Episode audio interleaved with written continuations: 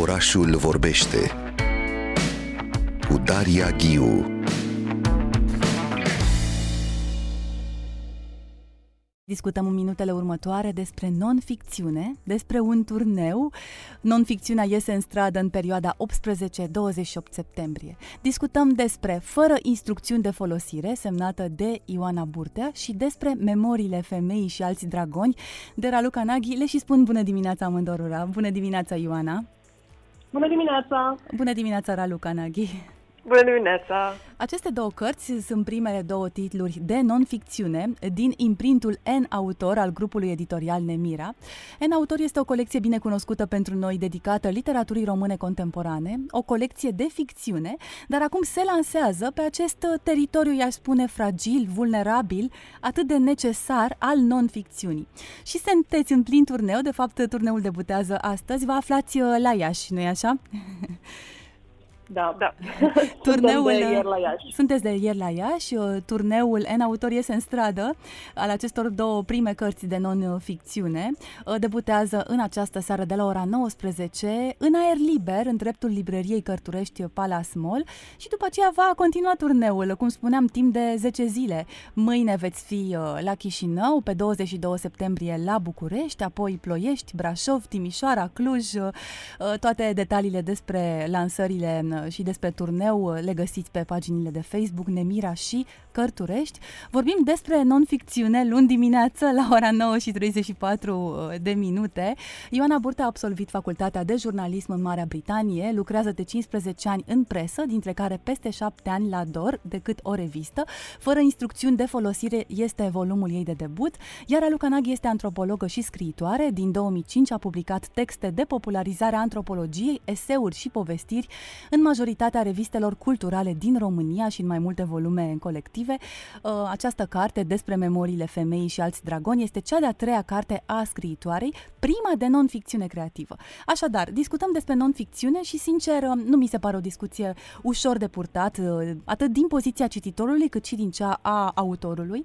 Cititorul, vă mărturisesc sincer că mi s-a putut întotdeauna că nu e o misiune ușoară să discuți despre non-ficțiune, să citești non-ficțiune, pentru că totul se poate transforma într-un proces de identificare cu anumite situații, de marcarea unor diferențe clare între tine și acel personaj la persoana întâi, te regăsești, iei distanță, îți modelezi empatia pe de altă parte, să scrii non-ficțiune e cu atât mai complicat, îți asumi public o traumă, e o vindecare prin scris uh, și simt că suntem într-un moment în care ne dezvăluim parcă mai mult, um, uh, depășim trecutul, îl acceptăm, recunoaștem că suntem vulnerabili.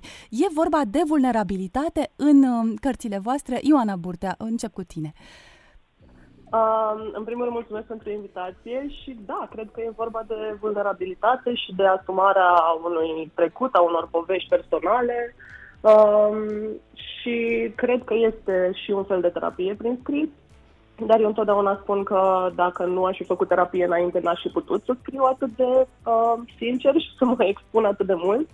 Așa că cred că pentru a empatiza cu cititorii și a-i face pe ei să empatizeze cu tine, um, trebuie să treci un pic printr-un proces de asumare, de procesare a unor experiențe, astfel încât să poți să transformi cumva o poveste foarte individuală în ceva universal, cu care toată lumea poate să rezoneze.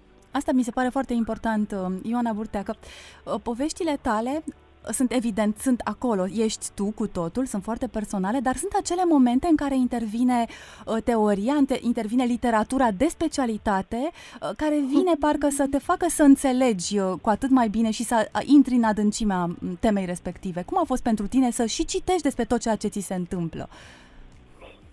A fost foarte interesant și cred că mi-a oferit uh, un context foarte necesar, pentru că uh, eu am scris, de exemplu, despre o traumă sexuală, despre un abuz sexual în copilărie și nu discutăm foarte mult în această societate despre astfel de subiecte. Uh, nu găsești nici foarte mult pe partea de documentare, de studii, de nu știu, informații de la autorități sau date oficiale. Și cred că în momentul în care am uh, lărgit un pic contextul și m-am dus uh, inclusiv în, nu știu, documentare pe uh, studii de stră- în străinătate. Uh, am reușit să înțeleg un pic mai bine ce mi s-a întâmplat uh, și că se întâmplă multor altor oameni și că e un fenomen mult mai răspândit decât ne dăm seama, din păcate. și că e timpul și e relevant să discutăm despre subiecte de genul ăsta. Da, deci acel moment în care iei distanța, reușești să te vezi undeva de sus, nu? Ieși din tine Absolut. și poți să vezi situația ta într-un context mai, mai larg, nu? Absolut. Cred că e necesar să iei un pic de distanță și să treacă niște timp de la un astfel de eveniment extrem de traumatic ca să pot să scrii despre el apoi. E foarte dificil să, să, cite, să citesc um, cartea ta. A fost uh, greu de purtat și de dus în mine, pentru că te, uh, te transformă pe măsură ce citești, tu te transformi pe măsură ce scrii. Asta este sentimentul pe care l-am. Unde te simți în acest moment după ce această carte a ieșit în lume, Ioana Burtea? Mă simt ușurată și foarte fericită, pentru că a fost un proces lung. Primul eseu din carte l-am scris în 2015, ultimul l-am scris anul ăsta, deci a durat 8 ani, practic, să încheg această colecție. Și uneori părea că nu se mai termină și că nu o să, nu o să iasă niciodată, dar mă bucur foarte, foarte mult că am dus procesul până la capăt și că a ieșit în lume cartea asta. Raluca Naghi, trec la tine despre memoriile femeii și alți dragoni, pentru că ești obișnuită cu studiile de antropologie, cercetarea lumii din jurul tău și nu neapărat prin tine, ci prin uh, ceilalți. Cum a fost să fie vorba despre tine și să-ți construiești povestea, uh, să fie pandemia prezentă acolo? Cum este, Raluca Naghi? Cum s-a construit cartea ta pas cu pas?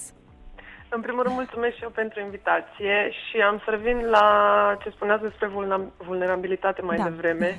Am să leg discuția de asta pentru că și eu am pornit cartea într-un moment de vulnerabilitate, dar nu numai a mea, ci a întregii planete. Uh, era pandemie într-adevăr și ceea ce mi se părea diferit, eram în Vietnam la moment, în momentul respectiv și mi se părea că în Asia lucrurile s-au întâmplat puțin mai repede, cu o lună, două avans și cumva că poate Europa ar putea să învețe din asta sau măcar, pentru că mi-am senzația că trăiesc un, un serial a doua oară, măcar să împărtășesc din ce trăisem eu înainte. Și așa am început să scriu despre cum să stau lucrurile în Vietnam uh, și încet, încet un text s-a transformat în șase, după care uh, așa cu timpul m-am gândit că aș putea să, să rotunjesc toată povestea într-o carte, dar nu-mi propusesem să scriu o ficțiune, uh, primele două cărți pe care le-am scris sunt de ficțiune, deci a fost destul de complicat așa și de pas cu pas, aș putea spune, și mi se pare că până la urmă a ieșit ce trebuia să iasă. Sper. Um, apare numele lui Vintilă Mihăilescu și vreau să te întreb despre importanța lui în formarea ta ca antropolog, în modul în care ai reușit să te apropii de, de lumi din jurul tău și să le privești um, altfel, așa cum o făcea și Vintilă absolut special într-un anumit sens, Raluca Naghi. A, e, nici n-aș avea cum să cuprind importanța lui Vintilă Mielescu în viața mea profesională, personală. Apare oarecum în toate cărțile mele, în prima pe coperta 4, pe a doua am dedicat-o aici aproape un personaj în această non-ficțiune creativă, aș putea spune. Uh, mi-a dat o șansă, veneam dintr-un cu totul alt domeniu și mi-a dat o șansă să fac antropologie și cu asta mi-a schimbat viața și în continuare m-a susținut și când am vrut să trec de la antropologie la altceva, respectiv la ficțiune, a fost primul care m-a susținut și m-a încurajat și genul de om care are un impact masiv în viața mai multor oameni din jurul meu, așa că nu pot decât să-i mulțumesc și să sper că e bine acolo unde e. Aș vrea să dau un citat din cartea ta, Raluca Naghi. Ceea ce pot să spun sigur însă, Dragon, este că în demersul de față mă autodocumentez. Mi se pare cel mai bun mod de a evita, pe cât e omenește posibil, să te scufunzi atât în melancolie, cât și în nostalgie. Și de aici aș merge despre autodocumentare, să discutăm și cu Ioana și cu tine. Cum este, de fapt, să te autodocumentezi? Cum faci asta pas cu pas, Raluca Naghi? Pentru mine a fost destul de... Am încercat așa să fiu destul de riguroasă și să mă uit la textele pe care le-am scris la cald la momentul respectiv, pentru că am început să scriu cartea asta în situația de vulnerabilitate despre care vorbeam. M-am întors la toate textele care mi-au folosit și în continuare am făcut asta, fără să mă las afectat. Adică imaginea mea, de exemplu, în prezent despre Vietnam e probabil cu totul alta decât atunci când trăiam acolo și pașii respectivi. Și atunci în sensul ăsta am încercat să mă autodocumentez, să nu mă uit în urmă retrospectiv la aceste experiențe, ci să merg pe textele pe care le-am scris la cald, exact lucrurile pe care le-am simțit la momentul respectiv. Uh, Ioana Burte, aș vrea să te întreb și pe tine despre acest proces de autodocumentare. Îmi spuneai de terapia și prin terapie că ai ajuns la scris. Citesc din tine, uh-huh. mi-am am subliniat foarte mult în, în, în cartea ta, Ioana Burte. Dacă da, nici măcar în familie... Vorbești la un moment despre pierderea credinței și spui dacă nici măcar uh-huh. în familia ta nu poți să ai încredere, atunci cum poți să crezi în altceva, în ceva nevăzut? în ce cre- uh-huh. Până la urmă, problema credinței e, e esențială pentru fiecare dintre noi. În ce credem? Ai reușit să-ți reașezi anumite coordonate despre viață și să crezi în ceva, să te poți raporta la ceva, la viață, să o, să o vezi altfel, să reușești să o vezi altfel decât uh, mai puteai să o vezi în adolescență, să spunem. Ioana. Da, la cerului cred că am reușit să reașez niște coordonate, altfel nu aș fi aici și nu am vorbit despre această carte. Nu știu dacă m-aș fi apucat de scris altfel. Um, cred că, în primul rând, faptul că mi-am descoperit pasiunea pentru scris a fost o chestie care a ajutat foarte mult. Faptul că am început să țin jurnale din adolescență și, apropo de procesul de autodocumentare, pe mine mă ajută foarte mult uh, faptul că țin jurnale și că pot să mă întorc la ele și să văd cum erau gândurile la cald, uh, care erau detaliile pe care poate le-am uitat și apoi să le trec printr-un filtru al prezentului și să le readuc uh, în scriptura actuală. Um, și da, cred că mi-am recăpătat un pic credința în oameni, pentru că asta era de fapt problema și acolo era neîncrederea și asta îți face o traumă de genul ăsta. Îți uh, răpește încrederea în oameni și sentimentul ăla de siguranță în societate, în cercul social, între apropiați. Um, iar asta, într-adevăr, cu terapie și cu timp și cu experiențe noi s-a, s-a schimbat.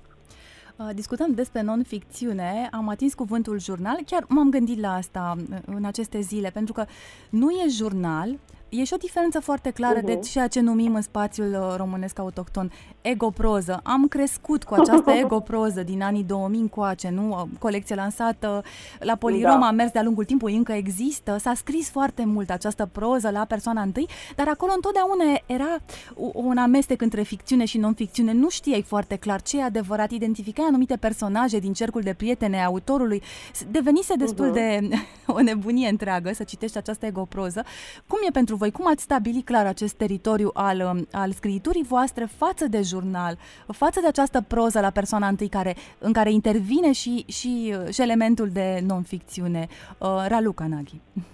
Am să mă, am să mă întorc la ce spuneai despre antropologie și faptul că da. munca mea este să-i observ pe alții și să um, încerc să redau uh, universul lor. Am încercat să fac asta cu mine însă și recunosc că nu a fost foarte ușor. Uh, Recunosc că m-am surprins de multe ori apropo de autoficțiune și de ficțiune în general. Bineînțeles că, de fapt, orice scriem sau orice repovestim devine oarecum ficțiune și m-am surprins de multe ori pe când așa ușor de, de, din realitate și trebuie să trag o palmă și să revin. Uh, și din punctul de vedere recunosc că am avut momente în care mă gândeam că dacă asta înseamnă să scriu o ficțiune, poate ar fi mai bine să scriu antropologie, pentru că măcar, la, măcar acolo rămân în parametri cunoscuți. Uh, da, e, mi se pare că, da, și nu ficțiunea are uh, variabilitatea ei, adică nu, nu, nu, nu m-aș ține de ea așa ca un fel de adevăr 100%. Ioana Burtă, la tine e granița cu jurnalismul, nu?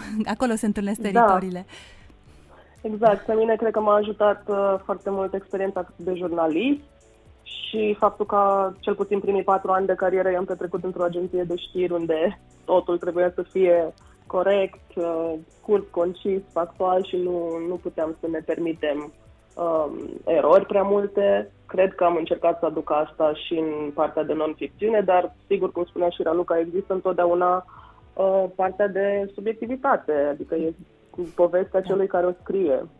Și nu, nu prea ai cum să eviți chestia asta. Tot ce poți să faci e să mm, îți asumi o responsabilitate și să fii cât mai atent, mai ales când scrii despre persoane care pot fi identificate sau persoane care încă sunt în viața ta, da. persoane din cercul profesional, cum s-a întâmplat și în cazul meu. Um, trebuie să-mi asum că pot să mai dau ochii cu oamenii aia, dacă vreau, și că nu ar avea ce să spună, că nu ar avea ce să-mi reproșeze la nivel factual, adică măcar acolo să fiu simplă. Mulțumesc foarte mult pentru dialogul nostru și îmi doresc să aveți uh, discuții foarte, foarte bune în acest uh, turneu. Am discutat uh, despre Fără instrucțiuni de folosire, scrisă de Ioana Burtea și despre Memoriile femeii și alți dragoni de Raluca Naghi, primele două cărți de non-ficțiune din imprintul N autor al grupului editorial Nemira, o colecție coordonată de Eli Bădică. Ea va fi alături de voi în aceste discuții cu publicul, pentru că nu vor fi lansări clasice, nu? E vorba chiar de a discuta uh, despre ce înseamnă non-ficțiune, ce înseamnă să scrii despre tine uh, și o întâlnire cu întrebări și uh, un dialog practic între voi și, și viitorii voștri cititori. Uh, prima, turneul debutează astăzi uh, la Iași uh, de la ora 19, așa cum vă spuneam, uh, în spațiul în aer liber din dreptul librăriei Cărturești Palace Mall. Bănuiesc că vă așteptați la public diferit de la Iași, la Chișinău, București, Ploiești, cum spuneam, uh, Brașov, uh, uh, Timișoara, Cluj. Uh, cum credeți că va fi așa, să închidem dialogul nostru, Ioana? Uh, eu sper să fie publicul mai diferit și abia aștept să îmi văd publicul față în față, ca să zic așa, pentru că n-am mai avut ocazia asta de foarte mult timp, mai ales cu pandemia. Da. Uh, și abia aștept să văd cine vine. Da, Raluca. Și eu sper să fie public diferit și mai ales mă bucur foarte tare că de data aceasta nu, nu o să fim doar noi, o să fie și alți da. invitați, da. dar nu spun mai mult despre exact. asta prefer să fie o surpriză. Ah, minunat. Dar uh, cu cât mai mult, cu atât mai bine.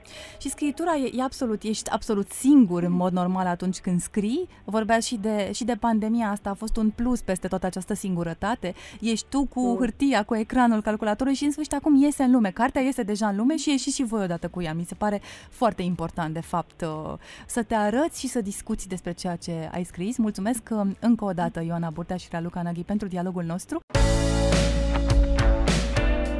Orașul vorbește cu Daria Ghiu